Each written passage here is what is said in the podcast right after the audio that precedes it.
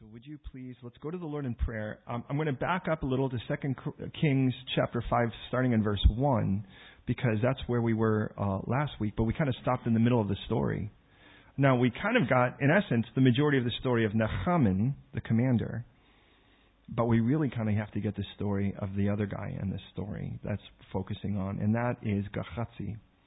So go to the Lord in prayer with me, would you please? Lord, I want to thank you so much for your word and for this time that you're going to just bless us because you like blessing. You love blessing your kids. And I just thank you that we could sit in this, well, quite warm room and just be blessed and be safe and enjoy you and each other. Lord, please equip us, challenge us, encourage us, exhort us. Lord, um, do all those things you intend your word to do so that each one of us could be more and more and more like you and more available and more uh, used and more fruitful and more productive to bear much fruit and let that fruit remain. And Lord, I pray that um, for this Easter week, as uh, on this day, Jesus, it appears as if this was kind of a day of great challenge where a lot of people were asking you questions, trying to stump you. It was like try to stump Jesus Day, and of course everybody loses. But Lord, I just, uh, on this day, Lord, this week, we just pray that you ready our hearts for those people who just, just might show up on an Easter Sunday somewhere. And I do pray, Lord, that would be the case here. That um, you would use us, Lord, to just bring people to you and you to people. But now in this time, Lord, immerse me in your Holy Spirit so you would appear and come upon me, that you would do the work. And now, Lord, redeem every second, I pray, in Jesus' name. Amen. Now, Nechaman, commander of the army of the king of Syria, was great and honorable man in the eyes of his master because by him the Lord had given victory to Syria. He was also a mighty man of valor, but a leper. That's kind of a very important side note. And the Syrians had gone out on raids and had brought back captive a young girl from the land of Israel, and she waited on Nechaman's wife. She said to her mistress, again, that's Nechaman's wife, if only my master were with the prophet who is in Samaria, for he would heal him of his leprosy. And Nechaman went in and told his master, saying, Thus and thus said the girl, who was uh, from the land of, of Israel. And the king of Syria said, Go now, and I will send a letter to the king of Israel. And so he departed and took with him ten talents of silver, six thousand shekels of gold, and ten changes of clothing. And we're we're looking at, for what it's worth, really very, very conservatively, we're looking at somewhere roughly, well, we're looking at about a half a million pounds uh, as far as the, just the gold and silver alone, nonetheless, the Armanis that he's bringing and so forth. And then he brought the letter to the king of Israel, which said, Now be advised, when the letter comes to you, that I have sent Nechaman, my servant, to you, that he may, you may heal him of his leprosy. And it happened when the king of Israel read this letter, that he tore his clothes and said, Am I God to kill and make alive, that this man sends a man me to heal him of his leprosy? Therefore, consider, please, and see how he seeks a quarrel with me. This guy's trying to pick a fight. And now it was when Elisha, the man of God, heard that the king of Israel had torn his clothes, and that he sent to the king then, saying, Why have you torn your clothes? And I remind you, it wasn't like he did it in front of Elisha. Please let him come to me, and you shall know that there's a prophet in Israel. Now, start with this again. And again, I'm just doing this for recap, but it's important to note where we're at with this. A little background on this little political temperature, because that really, to me, this just whole thing just doesn't it's just insane. Because here's kind of the idea. There are obviously two kingdoms we're dealing with here. We're dealing with the kingdom of, of Israel, which at this point is the ten northern tribes north of Jerusalem, starting in Bethel and working their way up north, because there had been a civil war in Israel. The southern tribes, by the way, are basically the tribes of Judah and Benjamin, calling themselves Judah, which is where we get the term Jew to this day from that. So the northern tribes of Israel, the ten tribes, are up there. And that's one kingdom. And then we have this other kingdom from this guy who's a commander, and that's the kingdom of Syria, which today is called Syria. The, the area of Israel today is called Israel. Look at how that worked out. So you figured that one out, right? That's like, how do you say croissant in French? Croissant. Wow, easy language. Now, here's the situation. Here's a little bit of recent history. the guy who's reigning right now in, in Israel, his name, for what it's worth, uh, well, it's just important to note who his dad is more than anything. The dad, his dad was King Ahab, or Achav. His name is. Uh, Yehoram. And what happened is, is that this dad of his, that's now dead, and the king of Syria, who's still there, his name is Ben Hadad, have had a little bit of history together. And it goes all the way back to 1 Kings chapter 20. In 1 Kings chapter 20, I remind you, that was where the king of Syria said, I'm just gonna, I'm just gonna kill all of you guys. But actually, or better yet, why don't I just take all your, I'll take all of your best wives, I'll take all of your best uh, children, and the gold and silver from your treasury, uh, and we'll call it quits. And, and King Ahab was like, yeah, that's cool, whatever. And, and he was like, that was easy. He goes, well, I'll tell you what, I'm going to send my servants through everyone's house too, and or just whatever they like. Flat screens, that's cool. Lava lamp, doesn't matter. If they like it, they're taking it. And what's interesting, of course, is King Achav, the current king's dad, says, that's where I draw the line. You could take my wives, you could take my children, you can take the gold from the treasury, just don't touch my stuff. That tells you a little bit about where how messed up dad was, right? And to remind you, that's Jezebel's husband for what it's worth. So maybe I actually, to be honest, that part I kind of get. You you can have my wife, have her, you know. But uh, yeah, you're not doing yourself any favors, buddy. And so what happens is at that point now they start trash talking, you know, and the king of Syria, who by the way has a very very substantial and vast army, says you know, he starts talking like Mr. T. At least that's how I hear it in my head. Fool, I'm going not enough dust in the ground. In other words, we're going to take so much of everything, there won't even be dust left for you to grab a hold of by the time we're done. It's like we're going to take the stuff we don't even want. We're going to take that ugly painting that you inherited, you know, that you don't even. We're going to take it all just to take it. We're going to spite you. And of course, King Ahab actually trash talks back and he says, Let not a man who puts on his armor brag like a guy who's taking it off. Hey, you, anyone talks big on the way into the ring, but only one guy talks big on the way out. So, what happens? They engage in a battle, and Israel wins. But the problem was it was up on a hill. And as they fight up on a hill, that should be strange because the northern area of Syria, they worship Baal, who, by the way, is supposed to live on hills and uh, answer with lightning. That was the whole point of Eliah, you know, with the whole answer by fire thing. It was like putting all the ball in his court nonetheless, in this, they're like, well, here's the problem is that he's obviously, because all their gods in their mindset were territorial. And you're probably aware, to this day in the Middle East, it's never about a kingdom versus a kingdom, and it's never about a, a politic versus a politic. It's about one God versus another. It's always going to be that in the Middle East to this day. It's like people don't hate Jews because they're Jewish. hate Jews because the God of the Jews. That becomes the problem. Now, with all of that said, it isn't the same God, because if it was the same God, they wouldn't be hating each other like that.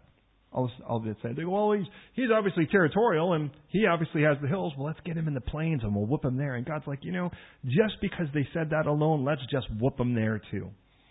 So they do.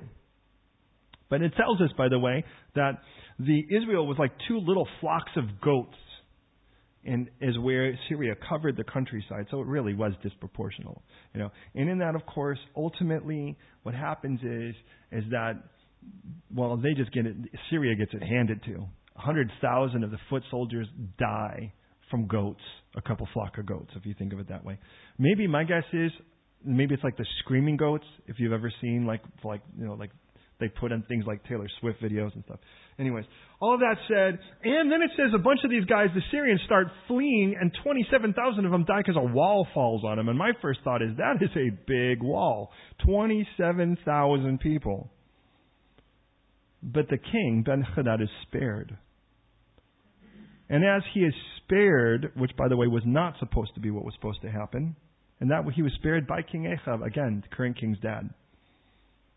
As a result of that, God's like, you know, this guy, his, his whole life's ambition is to destroy your country and to destroy you and to destroy your people. There comes a point where you realize this is not a mercy to your people. And he says, Well, and so that king of Syria is like, You know what? All that land my dad took, I'm going to just give it back to you. Three years, fast forward, three years later, guess what? They got none of that land back. So King Ahab again says, Now we're going to go to battle, but let's start, we're going to start the fight this time because I'm going to get that land back. And he contacts the king of the south, that's Judah. His name is Jehoshaphat. And he says, Hey, you guys, let's let's get together and let's go and take these guys. I want my land back. You want to help me, little brother? Kind of thing. And Jehoshaphat's like, you know, it's classic Jehoshaphat, leap first, pray later. He's like, Yeah, man, I'm like you, man. We're together. We're bros. Loose paraphrase. Please don't just believe me. First Kings 20. Now we're moving our way through that. First Kings 22. And he's like, My army's your army. My men are your men. Come on, man. Me men, they sue men, right? You know, and, and with all of that, you know, it's like, but he's like, and then somewhere down the line, Yehoshaphat kind of sobers up for a second. And he's like, wait a minute, you know, do you have like any prophets we should talk to? He's like, yeah, I've got all kinds of prophets. Yeah, but do you have like a real one? Like, like one that's, you know, of God. And he's like, oh, well, there's this one guy, but I hate him. Remember that story? Because it's one of my favorite stories in that sense. And he's like, wait a minute, the guy I'm pairing up with here hates the living God, and he hates the one guy who's going to tell him the truth. If you hate people that tell you the truth, Mm, let's be pen pals at best. Anyways, but in it, he goes, and so he's like, oh, we'll bring him in. And they bring in this guy, and he's like, oh, yeah, everything's fine, go ahead. And he goes, now tell me the truth. He goes, I'll tell you what, I, I'll tell you the truth. King Ahab, you're going to die in this battle. They're gunning a gun for you, and God says, it's your time's done, man. You're done. God's counted your breaths, and again, this is loose paraphrase. He's counted your breaths, he knows, and that's where they end. So they're about to go into battle, and Ahab turns to Jehoshaphat, I remind you, the king of the south, and he's like, Hey, I got a fun thing. How about I don't dress like a king, but you do? Now, how dumb do you have to be to not see through that one? You know, the prophet's like, They're going to kill you, king. And he's like, Okay, how about I just dress like everybody else? You dress like the king. And he's like, Okay, sure, doop doop doop. And so they go into battle, and they, they see King Jehoshaphat thinking he's King Ahab, and they're like, Chase him, and ah, he starts screaming like a little girl. And with that, they're like, well, that's clearly not King Ahab. And then it tells us, remember this? It says a random, and this is my loose paraphrase, a random ADD soldiers like doing, just playing with his with his bow, throws an arrow and oops, where did that go? And it goes and it gets him right between the the joints of of his armor, of Saul's armor. I'm sorry, of Ahab's armor, and he goes down and dies. Now, why is that so important? Because the guy who's ruling right now, his dad was killed by this current king of Syria. You killed my father. Prepare to die. I mean, that's what I'm getting out of this. That was the last encounter these guys kind of had together. Now all of a sudden you get a letter. And it's like, hey, by the way, I've got like this commander who's, by the way, clearly, according to these verses, he's raided your people.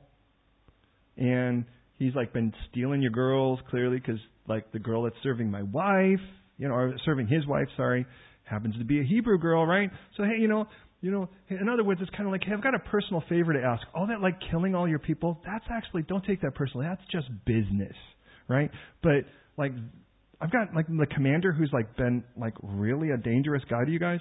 He's got leprosy, and you should be helping him, King of Israel. Now, which part of you thinks leprosy? Ah, ha, ha, ha, ha, the judgment of God on you. I mean, when you go there, and think about this for a second. They have lived to, to, to, I mean, if they are not in, engaged in war with each other, they're kind of doing these kind of little terrorist moments of kind of going in and raiding guerrilla tactics and stealing everything and people. And so it's like, I don't get how in the world this works out to me. Except to be honest, this is kind of Israeli politics to this day where it's like it's like you know I most likely will bomb you tomorrow, but today let's like have a let's do something together, okay? You know, and uh, and again, it's infinitely more. Uh, can I just say this? It's infinitely more complex than anybody who reads a couple articles is ever going to be able to figure out. Because this goes way deep and it goes way long and it goes very, very. This is a very extenuating thing. All of that to say, the king, of course, freaks out. Did you notice? I remind you, his dad was killed by the current king, Ben Hadad. And he's like, ah, oh, am I God to do this? Which clearly, this guy who's not obeying God, this current king, you know, he still knows that it's God who kills and makes alive. And yet he looks and he goes, I can't do this. Meanwhile, back in the camp, the prophet's sitting over there and he kind of gets this sort of you've got a message, right? It's like, it's from God. Oh, look at what it says. The king's torn his clothes. He's freaking out because he got a letter from the king of Syria that says his commander has leprosy and he's supposed to do something about it. So Elisha kind of gets up and he goes and he's like, you know, hey, kingy, why are you tearing your clothes? Have you forgotten I'm in town? Have you forgotten that there's a God who can do this? Clearly, you are not equipped to do this, but my God can. And by the way, they need to know where the real prophet is which is interesting because he's the one prophet I could see at this moment that's actually not under the employ of the current king who's employed a whole lot of false prophets. Now there are schools of prophets, which we get, which maybe that's why they have these schools, is because the false prophets are the only ones that get hired by the king. So he says, oh, just go let him know. So the king, so Naaman, so the, you know, so what happens is Naaman, that commander goes, oh wow, I guess this is going to happen, right? So it says that Naaman verse 9 went with his horses and chariots, and he stood at the door of Elisha's house. And Elisha, remember this? Send a messenger to him, saying, Go and wash in the Jordan seven times, and your flesh will be restored to you, and it shall be clean. But Naaman came furious. And he went away and said, Indeed, I said to myself, he will surely come to me and stand and call in the name of the Lord his God and wave his hand over the place and heal the leprosy. He has rehearsed this moment in his mind. Have you noticed that? So this commander shows up again, and he shows up showing how important he is to Elisha, and Elisha doesn't even answer the door. You know, it's like some. It, we don't even read that it's the messenger or Elisha's personal servant Gehazi, who we'll get into in a moment. It's just some guy that seems to be in the house at the moment. It might be the gardener, or be whatever. But the point is, is Elisha says the guy's going to come to the door, and he's kind of coming in looking like a rap battle. He's got all of his posse beside him. He's got his horses and his chariots. He's got his blang blang, and he shows up at the door, and he's got to put everything in place for the perfect camera moment. And he's already rehearsed it. What's going to happen is Elisha's going to step on and go, "Wow, you're clearly important. Look at all of this oh, whatever whatever it is in his head, but it's including. Apparently, some of it is involving the waving of hands. He said that, and she's going to say something, and then I'm going to look and go, "Whoa, I don't have leprosy. Awesome." And what he gets is, "Go wash in the pool, of the, go wash in the Jordan," and that's it. And so he's freaked out and angry. And he says, Are not the Abana and the Pharpar rivers in Damascus better waters? He's actually sending me to this nasty, slimy, cold thing that's called the Jordan. I do think that's interesting. To this day, by the way, for those who like to be baptized in the Jordan, please be my guest. We would love to do it, but I want to warn you it's still cold and it's still slimy and it's still awesome. But there are catfish, so don't get baptized with your mouth open. And we've had a couple of gals. I mean, there have been really awesome moments. Uh, we've, uh, I think it was our last trip of the trip. It was the last trip, right? Where a precious sister went into the water. I mean, she had her hair all kind of all looking nice and all that and so forth. And she went down. She came up, and it looked like this muskrat thing was floating in the water. She had lost her extension. So, yeah. So, and imagine she's like, uh, uh, woo, woo, you know. We didn't. I mean, you know, like I was just standing in the water and going, what's that? Because it's just a hairy thing floating in the water. Yeah, you're like, okay. I mean, some of the most amazing moments. Quick, quick story, because I really have to get into this, but please hear me. Several years ago, back when we used to go once or twice a year, of course, you always go to to the Jordan because people always want to get baptized there, which I think is totally awesome. And one year we go there and they're like, "Are you Pastor Tony? Is this shoreline?" And I'm like, "Yes, I am. That is." He goes, "Well, there's this guy. Do you speak French? I'm like, yeah, enough. He goes, well, there's this guy, and he wants to get baptized here, and we've been waiting. I'm like, okay, that's cool. So uh, I'm like, well, we're going to need to talk to him because we really need to make sure that this is a, the real deal, and he's not just. Wouldn't that be cool to? And so I'm, I'm asking him if he's received Jesus as his Lord and Savior. What does that mean? And so forth. And it's like he's like, yeah, I'm total, I'm I'm I'm in this. This is I'm, I I believe all of that. Okay, well, cool. Well, then let's get you. And so you know, you kind of line up the people and you give everyone a, a chance to testify. And this man begins to testify. And apparently, the story goes like this: that there was this guy in France that found this internet program, this podcast, and he really liked the teacher and the guy talked really fast. And because he was translating, he wanted to take the challenge of translating this podcast into French as this guy was talking. And what happened is he would have this Bible study. And the Bible study was that he grabbed a bunch of French guys, brought them into his room, uh, into his house, uh, his flat, and then uh, he would translate. He would put on headphones and then just translate what he was hearing. Well, this particular person gave an altar call at the end of every message, and this particular guy responded. And then he was like, Well, who in the world is this guy, anyways? And so he looked online, and he found out that that particular guy and that particular church was going to Israel. He had been waiting there for three days because every day he was waiting for Shoreline to show up because he had given his life to Christ through the ministry. How totally epic is that? And if that wasn't the most profound moment, there was one other very stark fact that I discovered that day. And that is because, you know, they give you these like white linen gowns that pretty much just kind of look like, uh, what do you call them here when you're about to get surgery and they slap those things on you? Dressing gown or whatever, right? It's just kind of bed sheet material like linen or whatever, and you're just kind of wearing it and you tie in the back and hope that it doesn't come. Well, what we discovered is is that when you baptize a French guy in the Jordan River, they don't wear anything under that robe. So when and when that particular thing gets wet, yeah, that anyways, that's the end of that story. So the bottom line is is that this guy looks and he has these two very beautiful rivers. And he's like, "Why don't I go to these beautiful rivers? Why do I have to go to this nasty skanky thing down over here?" And I love, and please don't miss this, in verse 13, the servant, and again, this is Nechaman, the Syrian commander's servants, came near and said to him, My father, if the prophet had told you to do something great, wouldn't you have done it? How much more then when he says to you, Wash and be clean? He's like, Look it, he's not asking you to do anything difficult. If he'd asked you to do something difficult, you would have gladly done it, wouldn't you? Because then you could say you did it. What he asked you to do is the thing that's the hardest thing for some of us to do, and that's the easy thing. God's easy can be often my hard because it takes humility. He's like, Will you just surrender to me? Every person can surrender. But the biggest thing that fights us is pride. He's like, Why are you fighting me? I'm saving you. So he's like, and apparently this servant was enough. That was all. It's like, look, if God asked you to do something, if God didn't ask you to do something difficult, but what God is asking is, I want you to share with that person. Well, I don't know what to share. Trust God that He'll tell you. Well, God's calling you to go and and you know he's telling you, go invite that person to tea, or uh, go invite that person to coffee, or just go and sit down with that person and hear their story, or whatever it is. And you're like, no, I need something more difficult. Can I do a 40 day fast?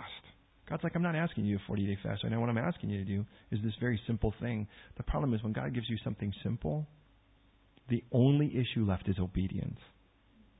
If He gives you something difficult, then you could be like, well, this is going to be hard and I'm not sure I'm able to do it. But if He's like, this is simple thing, then the only thing left to do is go, wow, I actually am disobedient in this. Well, he went down and he dipped into the Jordan seven times. And I wonder if it if he cleansed in grades or if it was like six times nothing happened. It doesn't tell us. All we know is by the time he came up on the seventh time, he was is like baby skin, which had to look really funny on a warrior like this guy. So his flesh was restored like the flesh of a little child. And he was clean. And that's kind of where we left off. Verse 15 says he returned to the man of God. So now he comes back. Which is interesting because let me remind you do you remember the condition he was in when he left? He stormed off. Remember that? He threw a little hissy fit and had a tantrum. Somewhere after leaving, his servant said, Hey, hey, hold on a second. There is healing. You just don't like the way it is. Let me ask you, how many ways was he able to get healed? How many options did he have? This should be a simple question. How many options did Elisha give him for his healing? He had one. But it wasn't the one he wanted. But it was one. How many, uh, how many options did Nechaman deserve? Zero. Let me remind you, he was the enemy of Israel. Can I remind you of that? An enemy came and he was given one option and he stormed off because he didn't like the option. Right? you kind of know where I'm going with this, right? You're an enemy to God. Every human being is born an enemy of God because it tells us we were by nature children of wrath. We're not born children of God. He's like, everybody's a child of God. No, actually, everyone's a child of wrath, and God will happily adopt you out of that family. But for that to happen, you have to say yes. You may not like the way that He does it, because, but I don't understand why you wouldn't. God took all of your punishment and He put it upon His Son. What better option could you come up with than that? It's the only option in any religion where all the crimes and all of the, the, the wrong gets punished and yet you are spared with mercy and grace. Either one or the other is going to happen. If you get all this mercy and grace, well, then the crimes aren't punished, or if all the crimes are punished, you get no mercy or grace. Only in God's economy is that going to happen where both are actually fully met. You're aware of that, right? But here's my encouragement to you, beloved, because some of you I know are evangelists. Some of you I know have the gift, and God is telling you, get out there and do this. And what happens is you share with someone, and you're like, yes, Jesus is the only way. Now, there's a lot of other ways to hell, but there's one way to heaven. You know, I mean, we're just, it's like narrow is the way, and he tells us that. And you're like, well, that just sounds really close minded. But listen how dumb you sound, bro. Can I just be honest with you? Because there is an option and you don't like it, but there is an option. And you're like, I want more options. How many do you deserve? You deserve none. I deserve none. And he gave me one and he paid the bill. Exactly what part of this don't you like? Oh, the pride part. But just because you share the truth and someone storms off, you may be like, oh, I'm not an Elijah. I don't have all this power and I don't. Well, here's the cool part. Elijah didn't even say that to the guy. Let me remind you, he was an unnamed servant. He was an unnamed messenger. You could be that and go, This is what God says. It's simple. Receive this gift. And someone storms off and you go, Oh, I lost a friend. Oh, well, they didn't take it. But let me remind you, that doesn't mean they won't come back. It just means at that moment, it would be better not to get in front of them. So he storms off, but now he comes back, and what's clear is he doesn't have leprosy. And he not only doesn't have leprosy, he has baby skin. Mr. Chief Commander, baby skin boy. And now he comes back and he's got a very different attitude. Or does he? Verse 15 He returned to the man of God, he and all of his aides, and he came and he stood before him, and he said, Indeed, now I know that there is no God in all the earth except in Israel. What a fantastic proclamation. That's exactly what God wanted, by the way. And that's why he forced the man to do something simple. To do it simple allowed him to do that. Y'all with me on that? Now he says, Now therefore, please take a gift from your servant. Now, I understand what he's doing here. But there is a danger in wanting to pay God back. Because you devalue what it is God gave you. So, Carlo's in a situation where he's kind of rough, and and at this particular moment afterwards, this is all hypothetical. Uh, and it's you know, it's I'm making this story up as I go along. And and he kind of and he heads out to the back alley as guys do to kind of go and hunt for some cardboard to make himself a little thing. And if he can get there quick enough, he's going to go by that sports club around the corner that pumps out hot air at night that smells like a swimming pool. That's kind of like boardwalk on the monopoly of homeless areas around here and uh, and you know, and he's like that, and, and, and all of that. Something really strange happens. Um, as as this is the case now, Marcia gets a tender heart to him, and she goes, "You know what? I happen to have this house, and you know what? You don't have a place to live. It's yours." Carlo is so overwhelmed by this great gift. He says, That's awesome. Let me pay you back. I've got three pounds sixty. That's what I got from, you know, sitting with my cup all day. Now, I think what Carl is trying to do is still, I mean, he's responding in gratitude. He just doesn't know how to respond in gratitude at the moment. But do you think that would make them even? I have this feeling that there's not enough that Carla will be able to offer her that will pay her back to where they're even. Does that make sense? Because grace is never about the deservedness of the recipient, it is only about the kindness of the giver. And yet we think, well, I need to pay God back. Well, that's what he's trying to do. To whatever degree. Maybe he's just thankful and he's like, this is what we do. This is our culture. We pay back. And I remind you, he's got like a half a mil or whatever, but let's face it, if you were dying of AIDS and someone cured you, do you think it would be worth only a half a mil? Do you think it would be worth 16 mil? As far as I'm concerned, well, for me, I know where I'm going. But if you healed my child, if my child was healed, it would be worth all the money in the world and then some. So Elisha's response in verse 16, As the Lord lives before whom I stand, which, by the way, I remind you, Elisha served Elijah, and that was the first words that came out of Elijah's mouth when he stood before the current king's dad. When he said, As the Lord God of Israel lives before whom I stand. And now Elisha must have learned somewhere in all of this, you're going to stand before God not just at that great judgment one day, but you stand before Him right now. And that's what He's saying.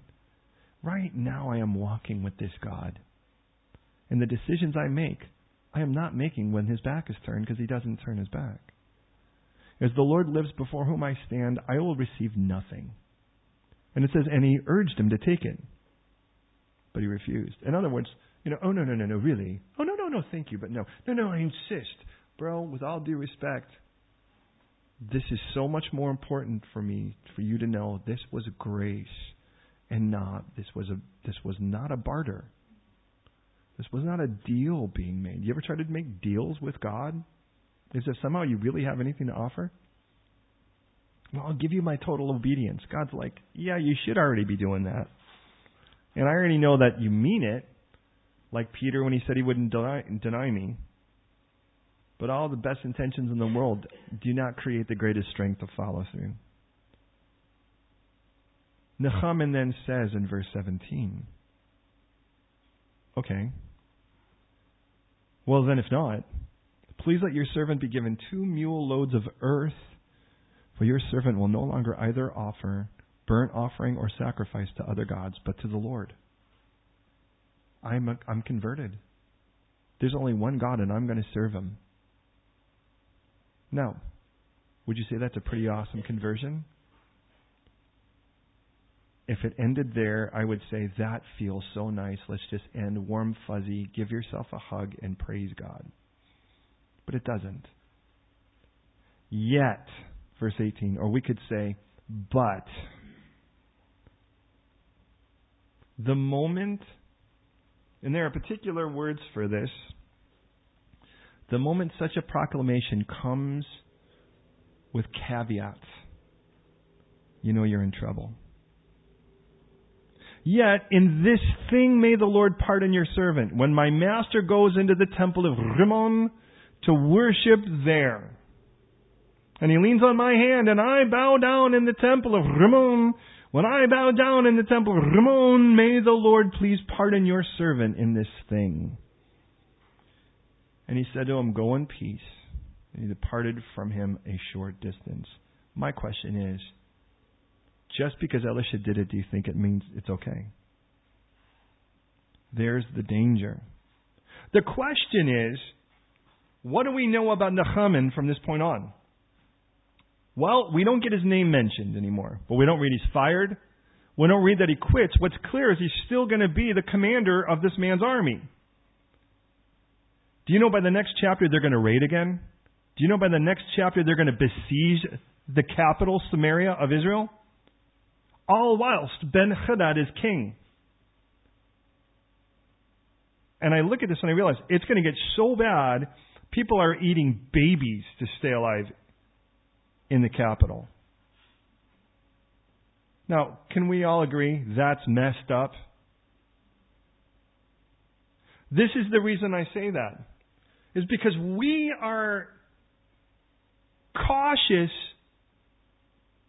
to not lay a trip on someone when someone says, But can I? And yet, the reason they're asking this is because something inside of them says, This isn't probably right, is it? listen, he's not going to worship there, is he? Or at least that's what he says. But have you ever heard this expression, silence is complicity? In other words, he's like, the king's going to lean on my hand. And because the king's going to lean on my hand, I'm going to have to bow down. Well, what happens if he doesn't? Well, he could die. Sure. But do you know anybody else that wouldn't bow down in Scripture? I can think of three boys that were Hebrew. And things got pretty hot for them. Well, actually, dare I say, things got pretty hot for everybody else. But God did, they, they wound up just fine. But I remember them saying, even if God does not deliver us, oh, God's able to deliver us from this furnace, Shadrach, Meshach, and Abednego. But even if He doesn't, I'm not going to bow down to your dumb idol, buddy. Loose paraphrase. And the reason I say that is it's amazing what happens when somebody first comes to the Lord, because when you first come to the Lord, you're actually open to receiving the harsh instruction. Remember that? When you really wanted to give God everything? And I watch people flung into compromise, flung into it. Because someone's like, dude, don't do that. Don't be overboard like that. You know, I just gave my life to Jesus. Should I still be sleeping with my girlfriend? Well, you know, there's grace, man, but you know what you're doing. You are laying bricks of foundation on this person's life for the rest of their life. They'll be like, dude, well, there was, because let's face it, when you first give your life to Christ, every Christian's more mature than you are. Well, this dude, this guy's been like a Christian for like six months, man. He's clearly much more mature than I am, and this is his advice. Now, I'm not saying lay heavy chips. The bottom line is do you realize part of the privilege of being an older brother or an older sister is giving people permission to do what's right? You don't find that a lot, but you should. And they're like, no, to be honest, and I'll tell you, some of my greatest heroes are people that you have to tell the hard truths to. And they're like, wow, you know what? Yeah.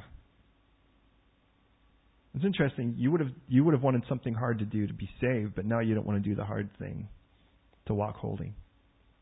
You know what I'm saying? And there's the danger, friend.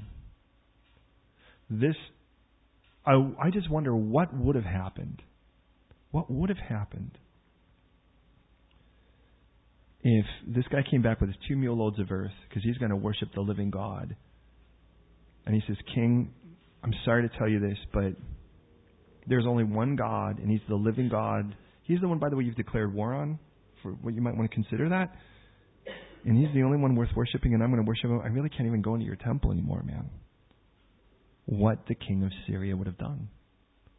Maybe he would have killed this guy, but let's face it, he would have died without any compromise. Versus becoming continually and chronically the perennial enemy of Israel during this time. Well, this takes us to our last thing. We leave Naaman on a weird note. But remember how Elisha has a servant who's not been a man of prayer, but flinging rods and not a man of discernment, but filling pots, and not a man of faith when it comes to feeding lots. Well, now we see the true heart of this servant, Gehazi. The servant of Elisha, the man of God. I wonder, don't you wish that it said the men of God? He says to himself, Look, my master has spared Naaman the Syrian while not receiving from his hands what he brought. But as the Lord lives, I will run after him and take something from him.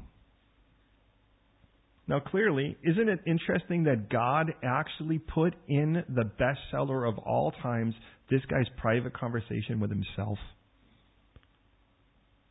It's like, dude, that guy got off. He got off with murder. Literally, he got off with murder. And you know what? That ain't right.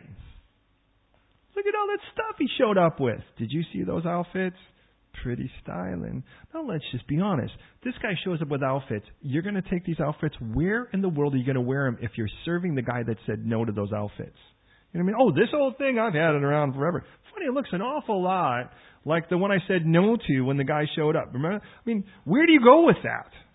By the way, if you remember all the way back in the book of Joshua when they said, okay, you're going to destroy Jericho. When you destroy Jericho, don't take anything from it but a guy named Achan, Achan, but Achan, because he lives up to the name, he's really Achan by the end of it. Remember, he's like, I'm going to take this Babylonian garment. You've been in the wilderness for 40 years. Where did you get a Babylonian garment?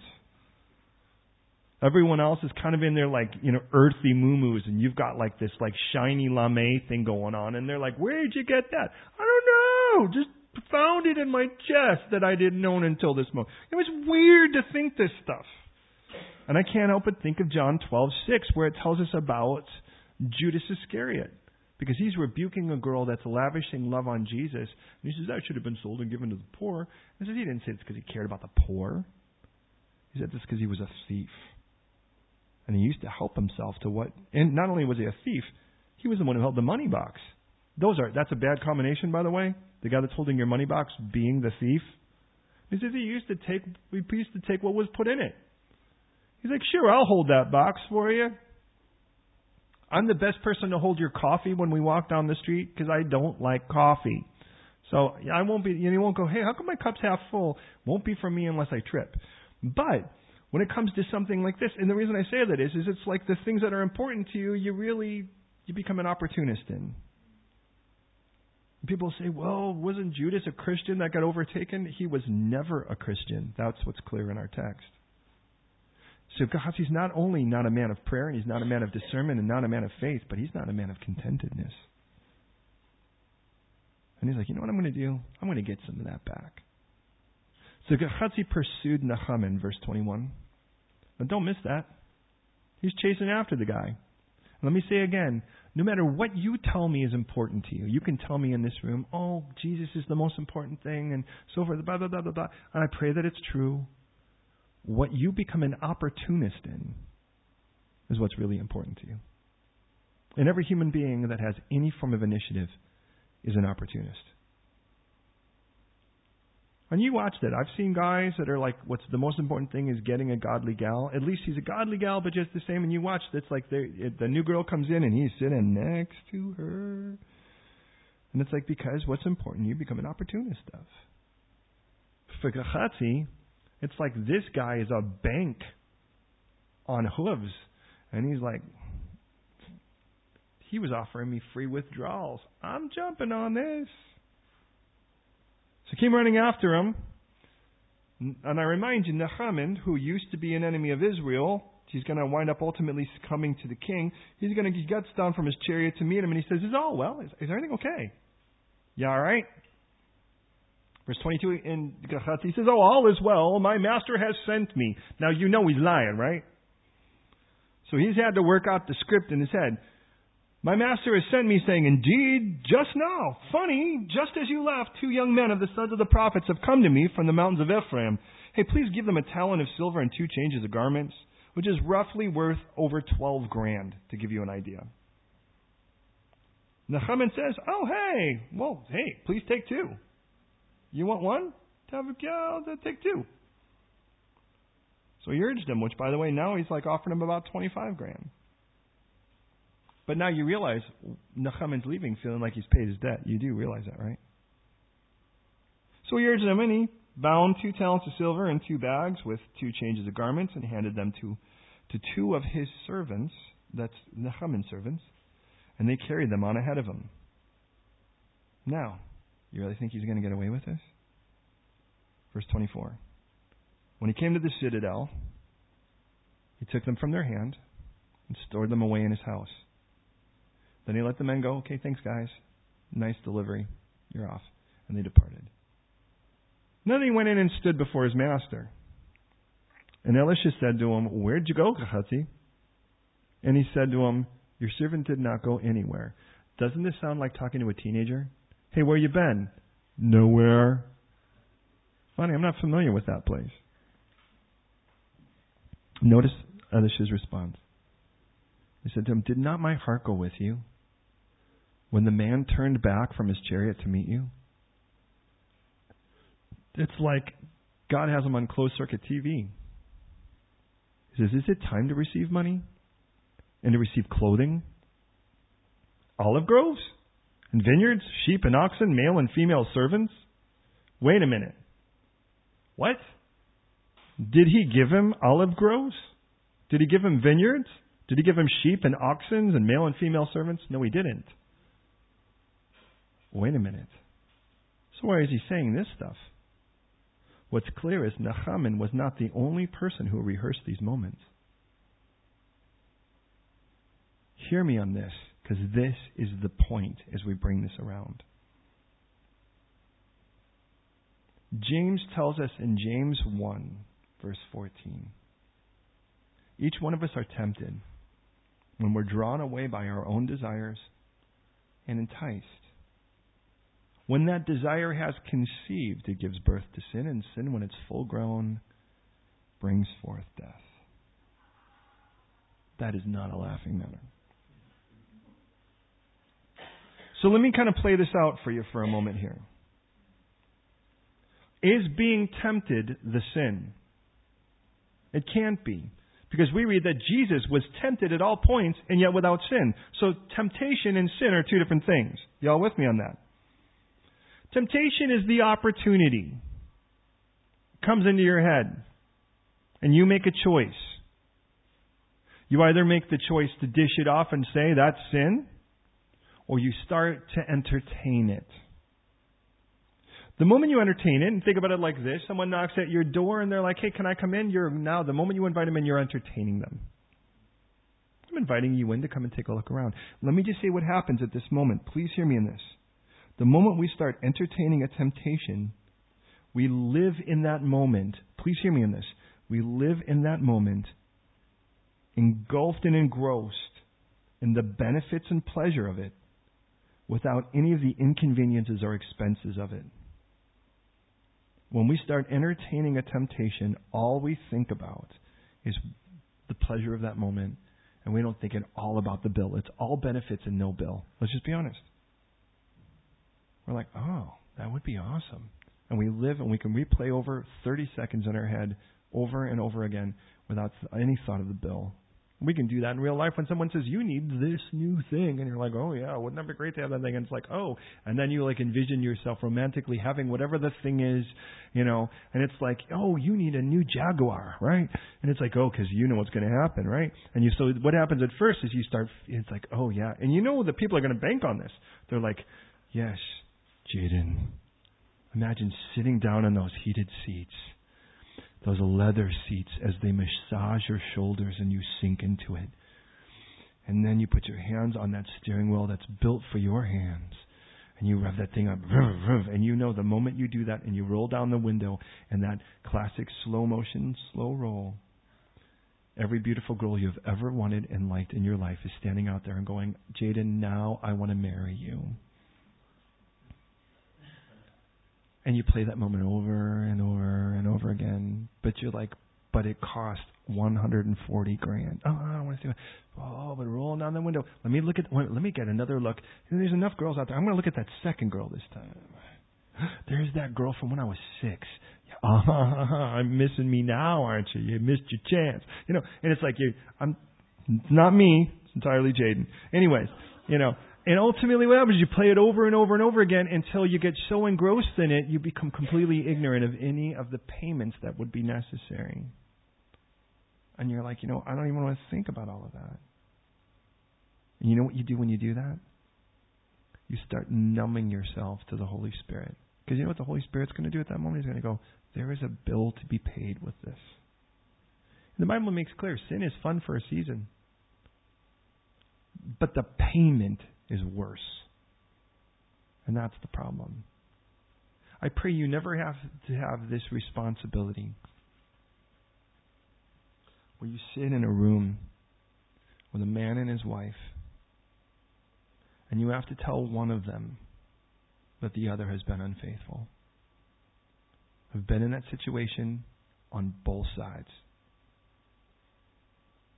Now you can always tell the difference until the last couple years, when you have to tell the wife that the husband's been unfaithful, it's usually you and some one other person.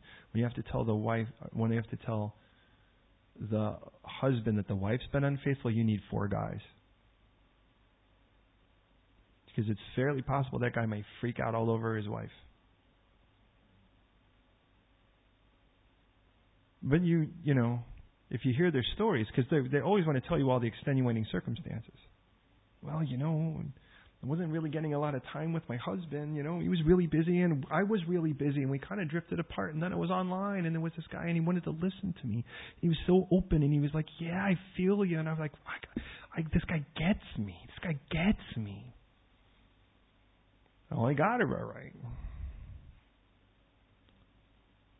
And all she could think about was being with him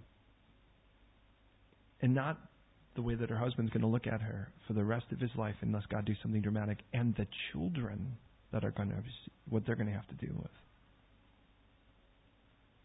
And the reason I say that is, beloved, please hear me. Gehazi has been a man absorbed in these moments, if you will, but he just doesn't look at the consequences. And now he comes back, and Elisha's like, hey, where you been, man? He's like, I'm in nowhere, man. What are you talking about? I haven't been anywhere. And he's like, are you kidding me? Because I can tell you actually what you said because it's going to be written in Scripture. And not only that, I actually saw the whole thing where you were there talking to the guy, and he goes, and I already know what you want to spend it on. Olive groves and vineyards and sheep and oxen and male and female servants. What would that be today? Yeah, you got money, so you got the cash. Clothing, you got the bling bling olive groves and vineyards. Now it's like you've got like this whole thing's rolling over and constantly giving you interest. You don't have, you'll never have to work another day in your life. And not only that, man, you're gonna have female and male servants. Think about all of this. You know, interesting. He didn't say anything about a house and all of that because he could still have all of these things privately without Elisha not seeing if he weren't a prophet. You'd say, well, what about the servants? They would be the ones working the groves and the vineyards He's got this little side business that all came from this moment he snuck out and cashed in. But who he cashed in in wasn't just God, though he was clearly robbing God. But you know the one person he was robbing the most was himself. Because in the end of it all, who is the one person that's going to have to pay for it? Verse 27 Therefore, because this is the case, the leprosy of Naaman shall cling to you and your descendants forever. And he went out from his presence leprous, as white as snow. By the way, it's kind of the last woman who's going to be serving him. Well, maybe. We can argue over that next week. But I don't want to point out this. This guy came back with some cash, a couple changes of clothing, and he walked out there, and none of that cash and none of that clothing is going to mean anything to him. What's he going to do at a leper colony with new changes of clothing? What's he going to do at a leper colony with all this money? Do you think it's going to get him a nicer cot at the, at the hospice? Do you think at that moment he would have traded all of that back in and everything else too? Just to not have AIDS? Just to not have, in this case, leprosy? But of all the things he could have had at this moment, leprosy I think is a brilliant thing because remember, leprosy you get numb to death. That's the point. Beloved, please hear me in this as we go to prayer. You start ignoring what God tells you about the price to be paid for our stupid actions, and you numb yourself to the Holy Spirit, and you're numbing yourself to death. And God doesn't want that. You're like, but if I start like waking up again, I'm going to feel pain. Yeah. But that pain says you're alive, is what it says. It says that you're susceptible to the touch. It's like, God, I want all of your power, but I don't want any of your conviction. It's like, God, I'll take all of your commission, but no mission. I'll take all of your provision, but I have no interest in any mission. Well, and I ask myself, am I robbing God? Am I trying to cash in on Him? Do you know it tells us that in 1 Corinthians 6, 9, and 10 that thieves are among the list of people who will never inherit the kingdom of God? But now, you know, the one thing that God really wants is me. Deuteronomy 6, 5 makes that really clear. And Jesus reiterates it in Matthew 22, 37, Mark 12, 30, and Luke 10, 27. You just love me with all your heart, mind, soul, and strength? Because if you did that, we aren't going to be arguing over these trivial matters. And if we're arguing over these trivial matters, what's what's clear is there's something extremely essential underneath all of this. That's the problem.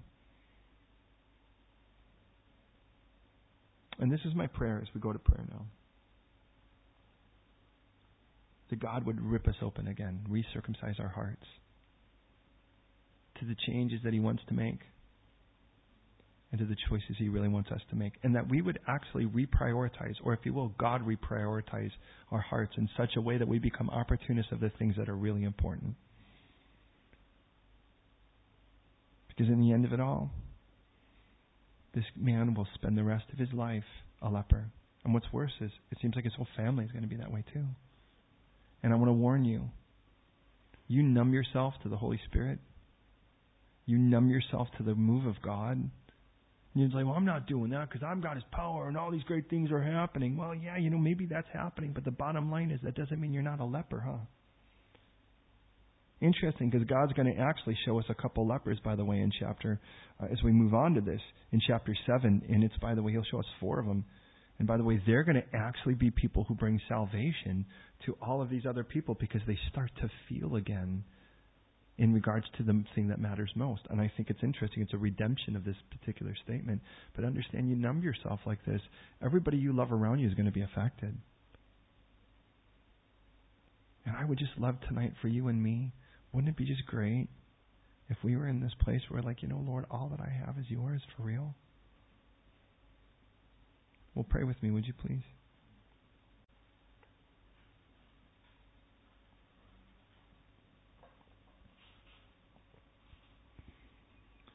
Lord, I do find it interesting the next time that we see Gehazi listed by name will be in chapter 7 when he's actually hanging out with the king. And I have to imagine that's kind of two lepers hanging out with each other. Even though the king we don't read has leprosy per se in a physical sense, it's clear he has it spiritually.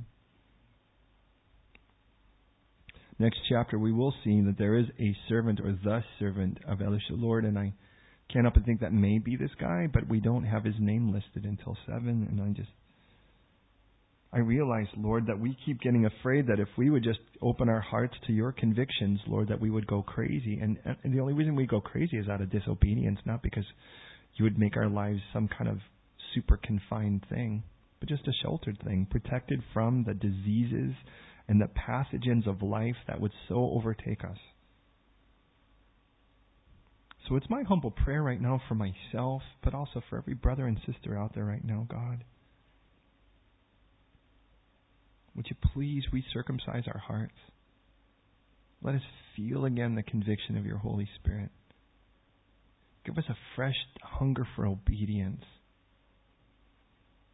We would be like, you know what? I don't want to do that.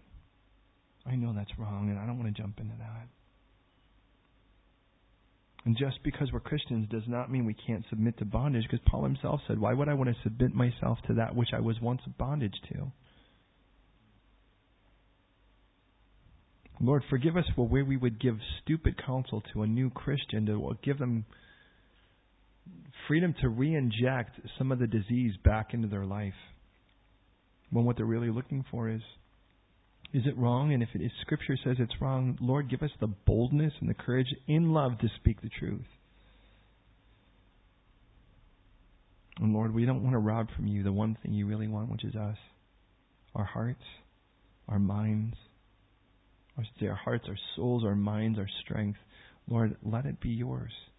And I know if we hand it to you, you're going to use it to bless other people. So, Lord, we hand it to you. We thank you, Lord, that Jesus, Father, that Jesus died on the cross for our sins. You sent him there to do that.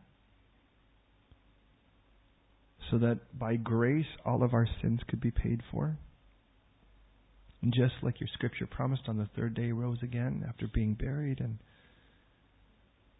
in that resurrection offers us a new life, and that new life is one where we feel now, where we know your Holy Spirit's leading. And Lord, I just pray that we would all make that choice to say, Jesus, don't just be my Savior, be my Lord. And in being my Lord, you lead me. But it's interesting because as our shepherd, you lead us. You make us lie down. And you, list, and you lead us, Lord. And I realize that there are times we need to lie down, Lord, in those green pastures and to drink from the, the living water. And we've so developed a taste, Lord, for the wrong. And we've developed lifestyles that are prone to wander. But tonight, Lord, we pray that you reignite us for you. Let our hearts be open to the move of your Holy Spirit, which first and foremost is the catalyst of intimacy. Who is the catalyst to, of intimacy between us and you? So remove everything between us, which, by the way, clearly you didn't put anything there, I did. And Jesus says, I declare you afresh and anew Lord in my life.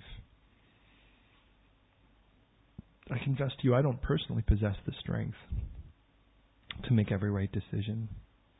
So I give you permission to overtake my heart and mind so that those decisions be made as they should. I don't want to die a leper, and I don't want my family to receive it either. Open my heart, Lord, to humble myself as ultimately Naaman had to. Not to exalt myself as Gehazi did instead. So I give you permission and open free range, Lord, to just kind of get in and muck about my life in a way, Lord, that you wish to bring me to that place, Lord, where I'm completely yours and completely usable without fighting you at any point or concern over it. So, Jesus, be the Lord and Savior of my life all over again. And make this night your night, and this life your life. Jesus, in your name we pray. Amen.